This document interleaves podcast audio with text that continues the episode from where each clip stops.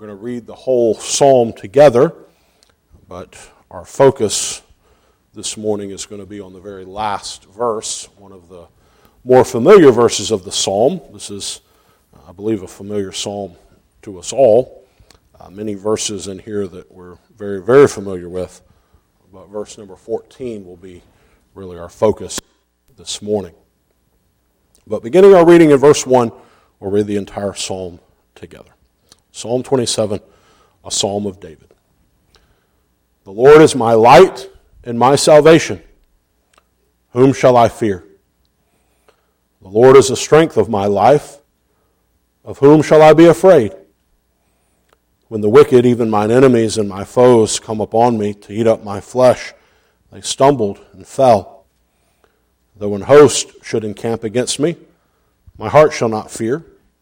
Though war should rise against me, in this will I be confident. One thing have I desired of the Lord, that will I seek after, that I may dwell in the house of the Lord all the days of my life, to behold the beauty of the Lord, and to inquire in his temple. For in the time of trouble he shall hide me in his pavilion. In the secret of his tabernacle shall he hide me. He shall set me upon a rock. And now shall mine head be lifted up above mine enemies round about me. Therefore, while I offer in his tabernacle sacrifices of joy, I will sing. Yea, I will sing praises unto the Lord. Hear, O Lord, when I cry with my voice. Have mercy also upon me and answer me. When thou sayest, Seek ye my face, my heart said unto thee, Thy face, Lord, will I seek. Hide not thy face far from me. Put not thy servant away in anger. Thou hast been my help. Leave me not, neither forsake me, O God of my salvation. When my father and my mother forsake me, then the Lord will take me up. Teach me thy way, O Lord, and lead me in a plain path because of mine enemies. Deliver me not over unto the will of mine enemies. For false witnesses are risen up against me, and such as breathe out cruelty. I had fainted unless I had believed to see the goodness of the Lord in the land of the living. Wait on the Lord. Be of good courage, and he shall strengthen thine heart. Wait, I say, on the Lord. And so from verse number 14, it is uh, that subject of waiting on the Lord that I want to preach to you about this morning. But before we come to look at this more specifically, let's seek the Lord in prayer together and ask His help as we have our Bibles open here. Let's pray. Our Father, we do come this morning acknowledging that what we have just read is quick and powerful and sharper than any two edged sword. And we pray that you would take, as it were, that sword of the Spirit and do that work in every heart that we need. We pray that this message this morning would be a means of encouragement to us all as we, in our various ways and various circumstances of life, are very often called upon to simply wait. We pray for grace to wait. We pray for patience. And we pray that you would deal with us very kindly and gently this morning as we consider these truths. We ask in Jesus' name. Amen.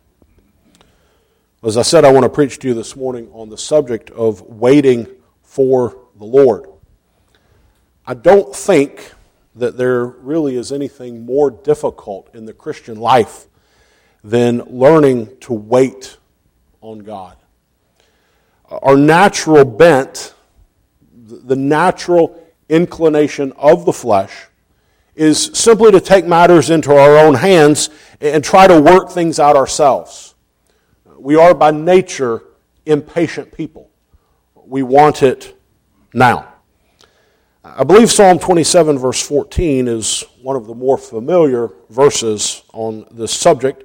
Uh, my intention is not to exposit so much verse number 14, but to really use it as a springboard thematically into some various topics this morning as we consider what the Bible would have to say to us and encourage us on this subject of waiting. Waiting for the Lord. which I say is not an easy thing to do because our nature is opposed to that. Our nature is against it. We want things according to our own schedule, our own timetables, and we want to see immediate results. I was just very, very recently, one morning about oh, 8.30 on Amazon to order something. And it said if I ordered in the next 27 minutes, I would have it that day, like today, I would have it. Amazing.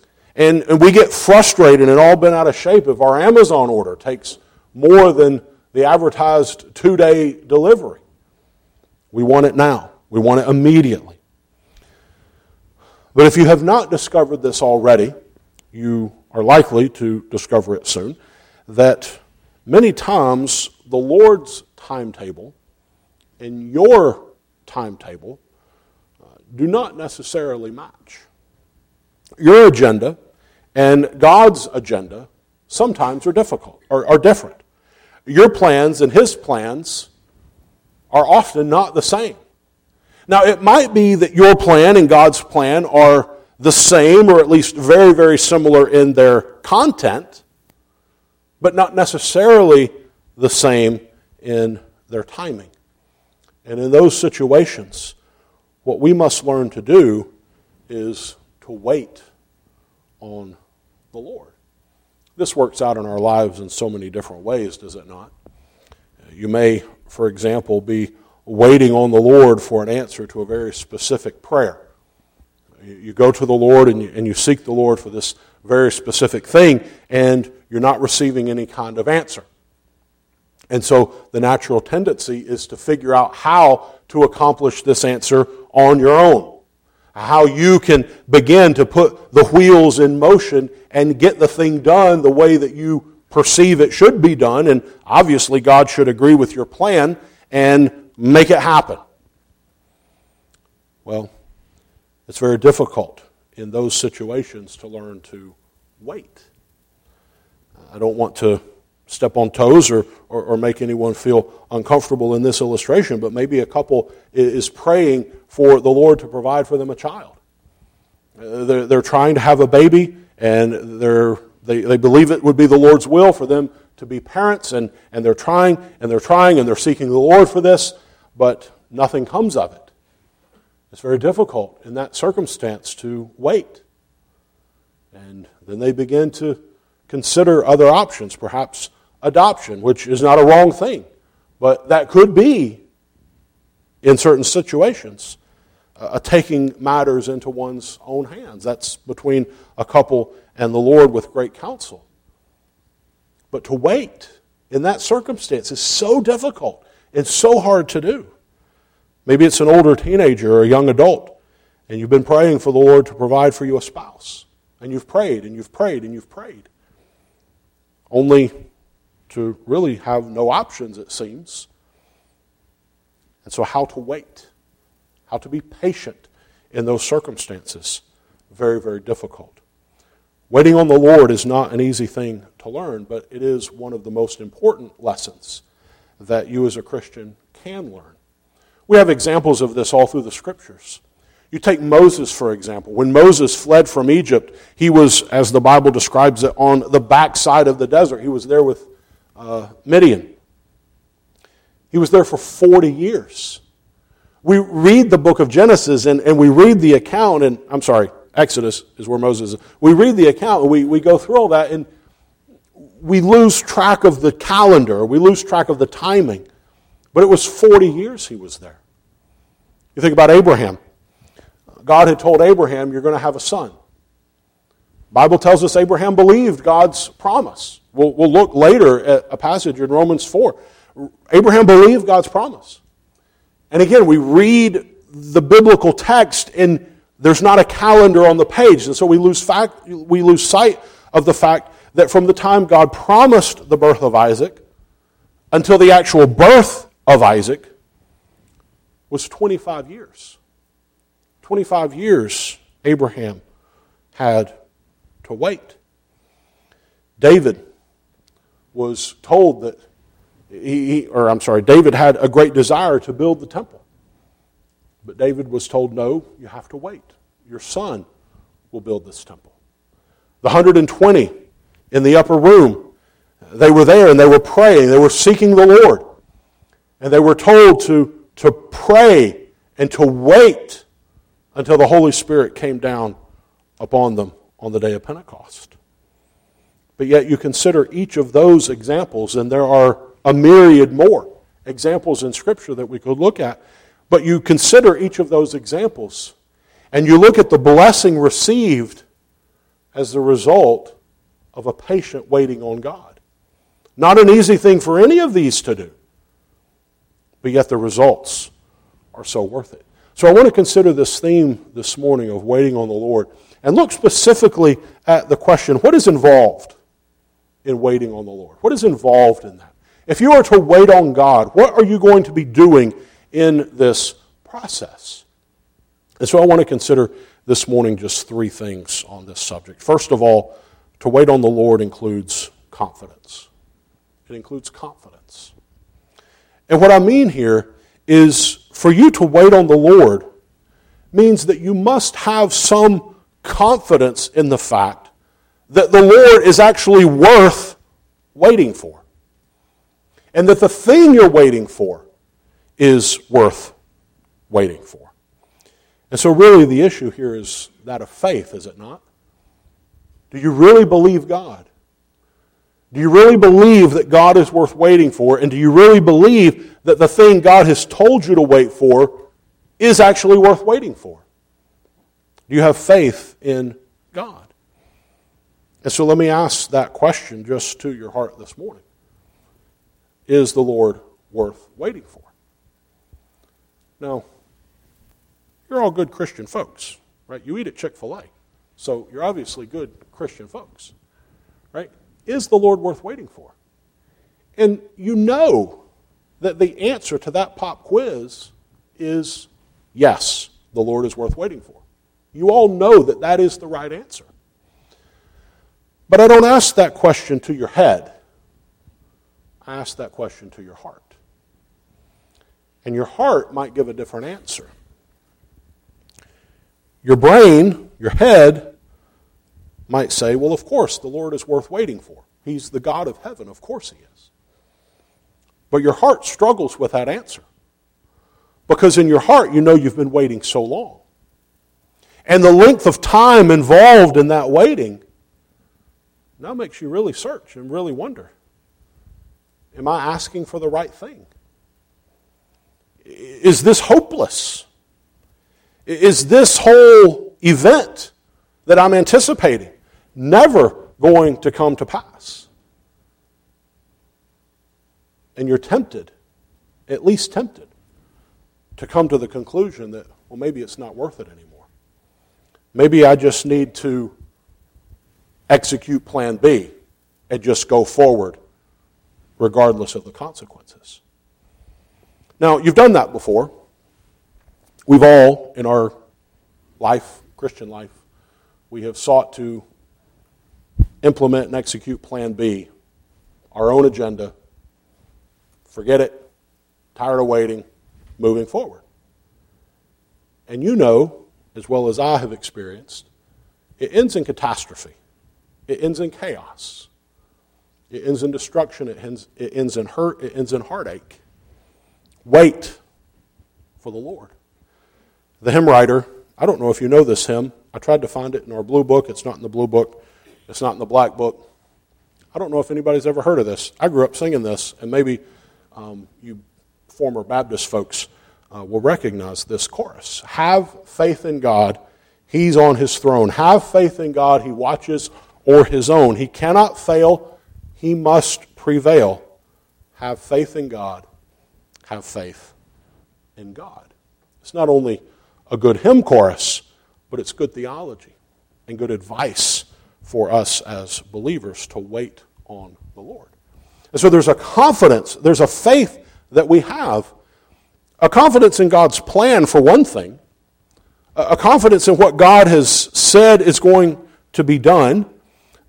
One of my favorite attributes of God to consider in various contexts is the attribute of God's wisdom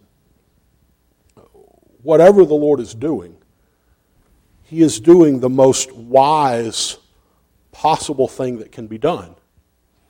Now, wisdom is one of those communicable attributes, uh, meaning that we as believers can also possess a level of wisdom. Our wisdom is different from God's, in that God's wisdom is infinite, eternal, and unchangeable. Our wisdom is no such thing like that. It's not infinite, eternal, and unchangeable, but we can nonetheless have wisdom. And our wisdom devises a plan often. But we understand and we have to know that God's plan, God's wisdom, and what God is doing is the best thing that can be done. And so we wait and we trust that God's plan is going to be right. I think we as parents can understand this to some degree. And if I can incorporate you children into the illustration for just a moment, sometimes as parents, our, children come to us with something, a question, a plan that they have, something they want to do or whatever. And we as parents, we, we have to tell them no. And the no is based on our experience. And the child says, Well, why? Why are you telling me no? And we as parents sometimes don't give a great answer, but I submit a sufficient answer because I said so, right? That's kind of the, that's page two of the parent handbook for you children. That just in case you want to know, it's on top of page two.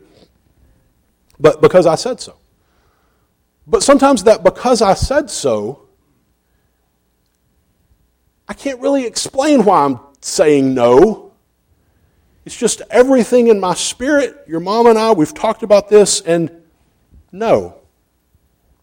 I can't explain it all. I just know, we just know that this is not the best thing for you. Trust us. We've said no. And you leave it there. And as a child, you don't understand because you've thought through it, and the answer obviously should be yes. Right? The obvious, it should obviously be yes. But you see, what you don't realize as, as young people, I don't mean to belittle you with the word children, but as, as young people, what you don't realize is that your parents are taller than you. And what I mean by that, they're taller than you in that they can see farther over the horizon than you can. And they see dangers, they see pitfalls, they see roadblocks, they see problems that at your wisdom you can't perceive, you can't understand, you, you don't have the experience, you don't have the life experience to know that over the horizon that you can't see, your parents see this is a big problem. And so they, in their wisdom, have said, no, you need to wait. Or no, this is not the best thing. Well, if we can take that illustration, God is infinitely, eternally, and unchangeably taller than we are and knows the end from the beginning. And there are times that He says to us as Christians, He, he as our Heavenly Father, says to us as His children, No, you need to wait. Because He knows the dangers, the pitfalls, the problems that lie ahead. God is all wise. His plan is the wisest thing for you. But how often do we kick against that plan? We rebel against that plan. I don't mean to multiply illustrations, but I think this illustrates something for us here that is valuable as well. Let's say you go to a store and you want to buy a bag of apples. And you're there kind of toward the end of the day, and you pick up one of the bags of apples, and you notice that two or three of the apples in that bag are rotten. And so you put that bag down, you pick up another bag, and, well, there's rotten apples in that bag too. And the produce manager is just over there fiddling with the zucchinis, and he sees you holding your bag of apples, and he, he comes over and he says, Oh, I'm, I'm very, very sorry. I haven't gotten to the apples yet. We actually just got a brand new shipment of apples in. Let me go get you a bag. And you say, well, no, I don't have time for that. I'm just going to buy this bag of rotten ones. And you, and you leave with the rotten apples. Well, even at saying that illustration, there are Snickers in this very room because you know that's absurd, right? I mean, why would you not wait like a minute for him to go get you a brand new bag of apples? And why would you want to buy these rotten apples? You don't have time to wait for that little bit to get good apples. Well, that would be foolish to say, no, I'm going to buy the rotten ones and not wait for the fresh ones. Well, you see, I think, I'm convinced of the fact that many times we as believers, we settle for the rotten apples because we're not willing to wait. We're not willing for that patience of what the Lord would have for us that's so much better. We're like, no, nah, I don't have time for that. I'm just going to take the rotten apples. And I'm just going to make do and make the best of these rotten apples. And I'll figure it out myself. Don't worry about it.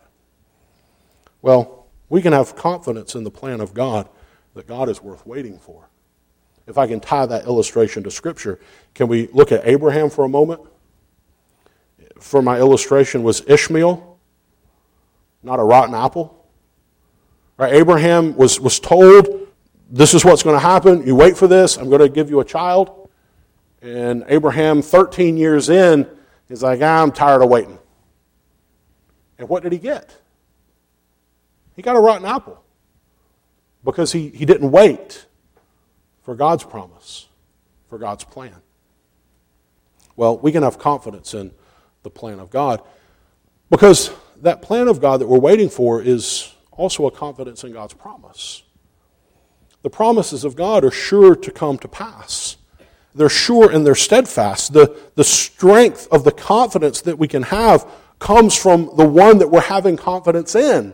The one who makes promises is the same one who's told us he's a God who cannot lie. He's not deceiving us. He's not trying to pull the wool over our eyes. He is trustworthy and he is worthy of your faith. Abraham had to learn that lesson.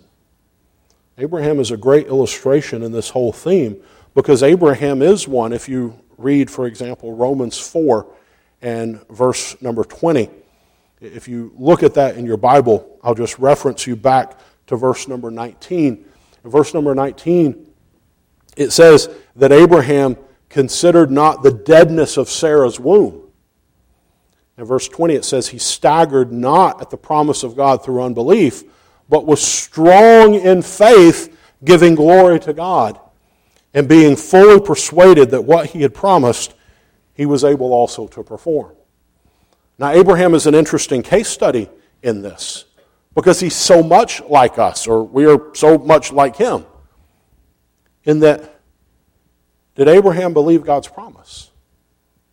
Yeah, he did. Did God ultimately fulfill that promise exactly as he had promised to do? Well, yes, he did. But in the midst of it, Abraham committed great sin. Abraham did, for a time, not totally, but for a time. He did stagger at that promise. He said, Well, maybe I don't understand the promise.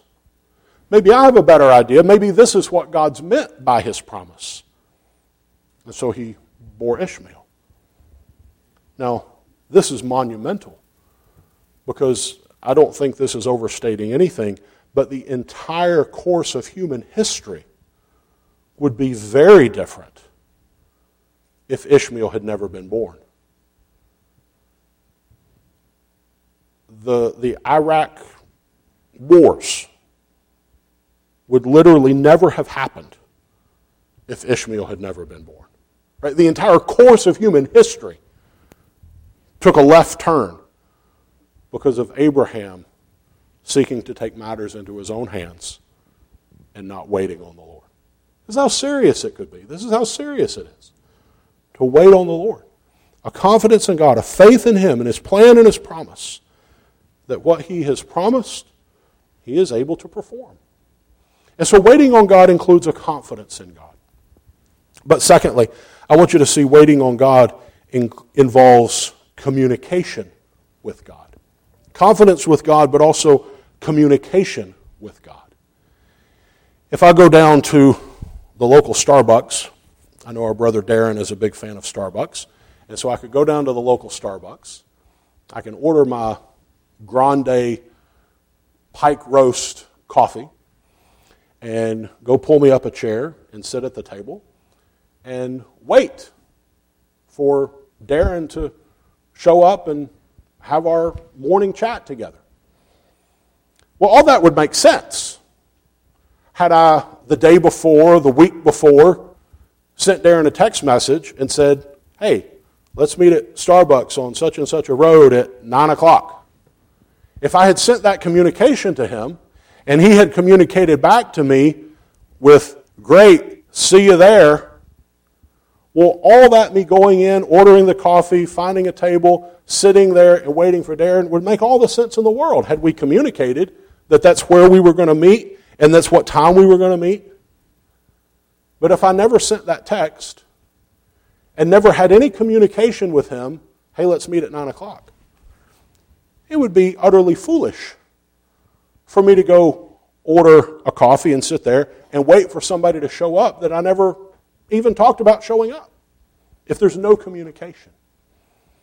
Well, for you to wait on the Lord indicates that you have previously sought the Lord for something, and that the Lord has previously responded to you in, in prayer through the scriptures, through good, wise, godly counsel, a plan and a, a promise. And this communication goes both ways. We communicate our desires to the Lord. Lord, this is what I need. This is what I want. This, this is my desire. This is my need. And the Lord communicates to us through His Spirit in prayer, that, that intangible communication, or through His Word, or, as I said, through advice and wise godly counsel. God communicates to us His, his plan. And so that communication goes both ways, but there has to be communication. Take, for example, in the scriptures, the man Simeon in the New Testament. The Lord had revealed to Simeon, before you die, you were going to see the consolation of Israel. So Simeon had that promise from God. God had communicated to him that promise. And we understand from Scripture that Simeon longed to see that promise fulfilled. He waited. And for years, Simeon had waited for the consolation of Israel. Now we know from the Gospels that many had come previous to the birth of Christ claiming to be Christ. And Simeon could have latched on to one of those and championed one of those as the fulfillment of God's promise, but he didn't because he knew it wasn't right. He knew that one wasn't the one. But when he saw Christ with his own eyes, Simeon communicated that now he was ready to die because he, he had seen with his own eyes the Lord's salvation. God had communicated to him something to wait for, and he waited for it, and he rejoiced to see it. You take David as an example. David prayed to the Lord over and over for deliverance from Saul's persecution. But it was years and years of turmoil that David went through before he finally experienced that true deliverance. And you know that David had opportunity along the way to take matters into his own hands and slay Saul himself. But David knew in his spirit that was not the right thing to do.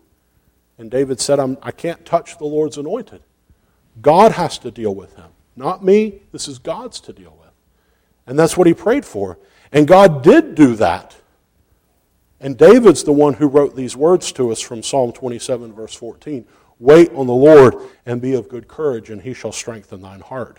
Wait, I say, on the Lord. The Bible tells us that the Lord knows what things we have need of before we ask him.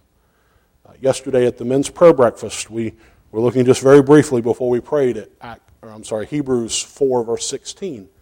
Let us come boldly to the throne of grace that we may find grace to help us in our time of need. But you look just a few verses above that, and the Lord in that passage indicates to us that the Lord knows everything about us. Nothing is hid from him. The language of Scripture is that we are naked and open before the eyes of Him with whom we have to do. God knows all about our needs before we ever come with those needs. Yet He says, Come with those needs, and you're going to find grace and mercy to help you in those times. And so, the point that I make here is that we need to have that communication with the Lord. Though the Lord knows our needs, uh, we still pray to Him. We still put those to Him in prayer. And the Lord responds to us in prayer when we bring our petitions. And we learn to wait. We learn to wait for what God has because what God has is best. And that leads me to a third thing to say this morning, and that is that what involves contentment. It involves confidence, it involves communication, but lastly, it involves contentment. And this is perhaps the hardest part. This is where the rubber meets the road. Because Abraham got to a point where he was no longer content to wait. He wasn't content to wait. He convinced himself that he had misunderstood what God had clearly said before. God had clearly said that it was going to be Sarah that was going to have a child. He didn't say it was Sarah's handmaid would have a child, he said Sarah would have a child. But Abraham got to a point where he was no longer content to wait. And so, taking matters into his own hands, he bore Ishmael. Well, this comes to the very heart of what it means for us to wait on the Lord because we are by nature discontent. We are by nature impatient. Burger King is brilliant in their advertising because they appeal to the eternal base of human nature. You can have it your way. Have it your way. And that appeals to the way we want it. We want it our way. I don't want it your way, and you don't want it my way. I want it my way, and you want it your way. And that's human nature. We're, we're generally just discontent. But the Bible, everywhere, would tell us to be content with what we have, be content with God's providence and His sovereignty in the moment not that we can't seek for more, not that we can't pray for the Lord to give us advancement and great prosperity. We can pray for more while being with being discontent and, and praying for more. You can pray for more while still being content. It's ultimately a matter of our heart. But you and I need to learn to be content with what God has given to us now, the station of life we're in. Because as you know, as you, you go through, times change. You young people, you're discontent with being young, and you want to know when will I ever be an adult? When can I ever get this privilege or that privilege? Or when can I ever be allowed to do this thing or allowed to do that thing? And you pine for that that you can't have now. But just wait. And then, as parents, we, we pine for our, our child. You have, you have a new baby, and you can't wait till the baby can start talking. And then you can't wait till the baby will just shut up for a minute. You can't wait for the baby to walk. And then you can't wait until the baby just goes down for a nap. Right? You, you, you, we're just we're discontent. And we always want something different. But the Lord says, no, wait. Paul had to wrestle with this. We, I've, I've, spoken recently um, about Paul's thorn in the flesh. Paul had this thorn in the flesh that he wanted removed. Now, that makes all the sense in the world for Paul to want that removed. Who, who could fault Paul for wanting a thorn in the flesh removed? We don't know what it was exactly. Some perceive that it was his eyesight, that could be a problem. He, he writes some things in, in one of the epistles about, see which with what a large hand I have written. Uh, and maybe he had eyesight problems. That would be something that he would want taken care of.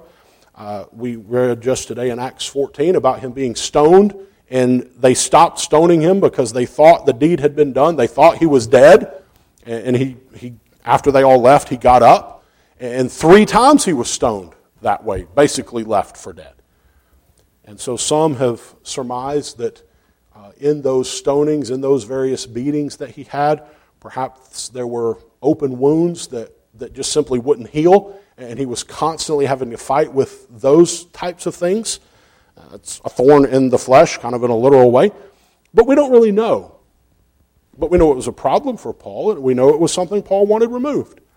And so Paul prayed that it would be removed. And you all know the Lord's answer.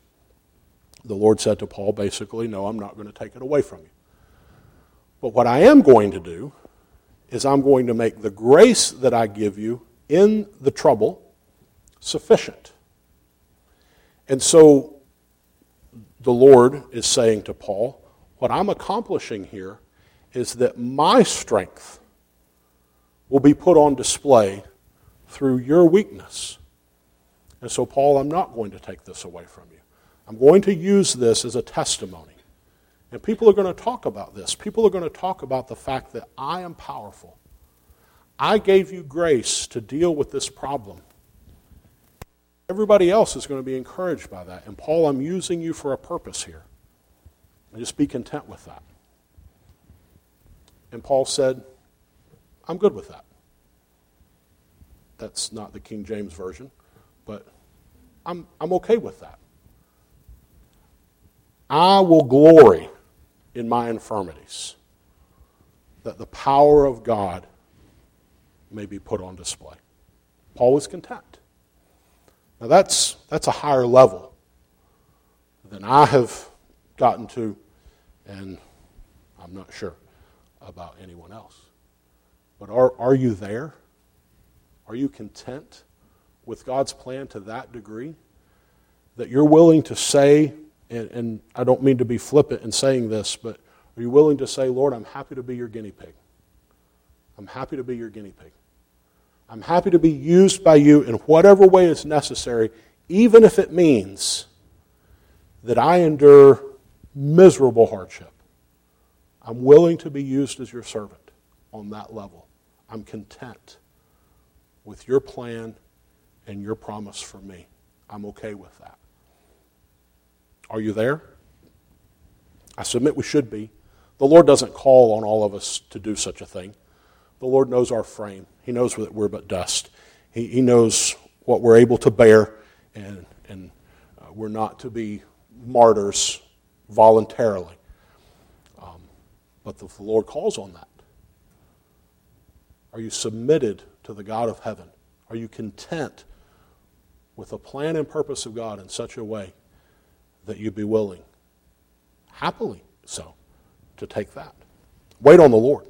David tells us to wait on the Lord. But there's a promise here at the end wait on the Lord, be of good courage. And what's going to happen? Verse 14 of Psalm 27. You wait on the Lord, he shall strengthen thine heart. It's not that you just grit your teeth and bear it.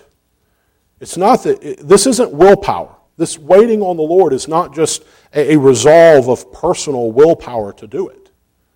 No, the waiting on the Lord that we're called upon to do is something that the Lord gives his people strength to do.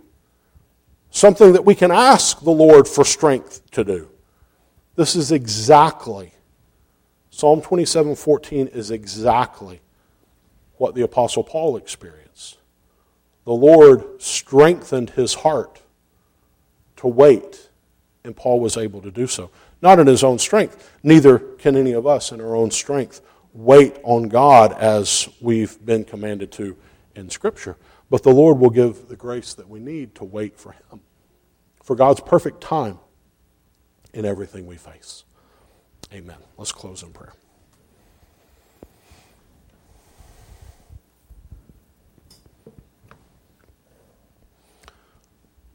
Our Father, we do thank you this morning for your word to our hearts. We have been challenged with a very hard thing, and waiting on you is, is not easy. But we thank you for the promise you've given that you will strengthen our heart in the doing of it.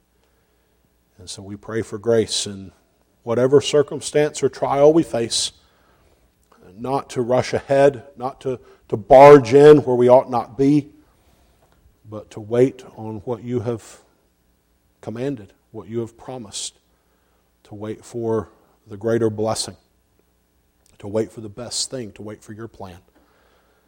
And so we pray for help in this.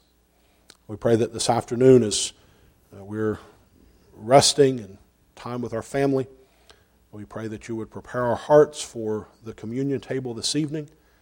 We pray that you'll bring each of us here with a great expectation of meeting with our Lord and Savior Jesus Christ around this table. Uh, that we would do these things remembering what He has done for us. And so we pray for grace in the evening service. We ask it all in Jesus' name. Amen.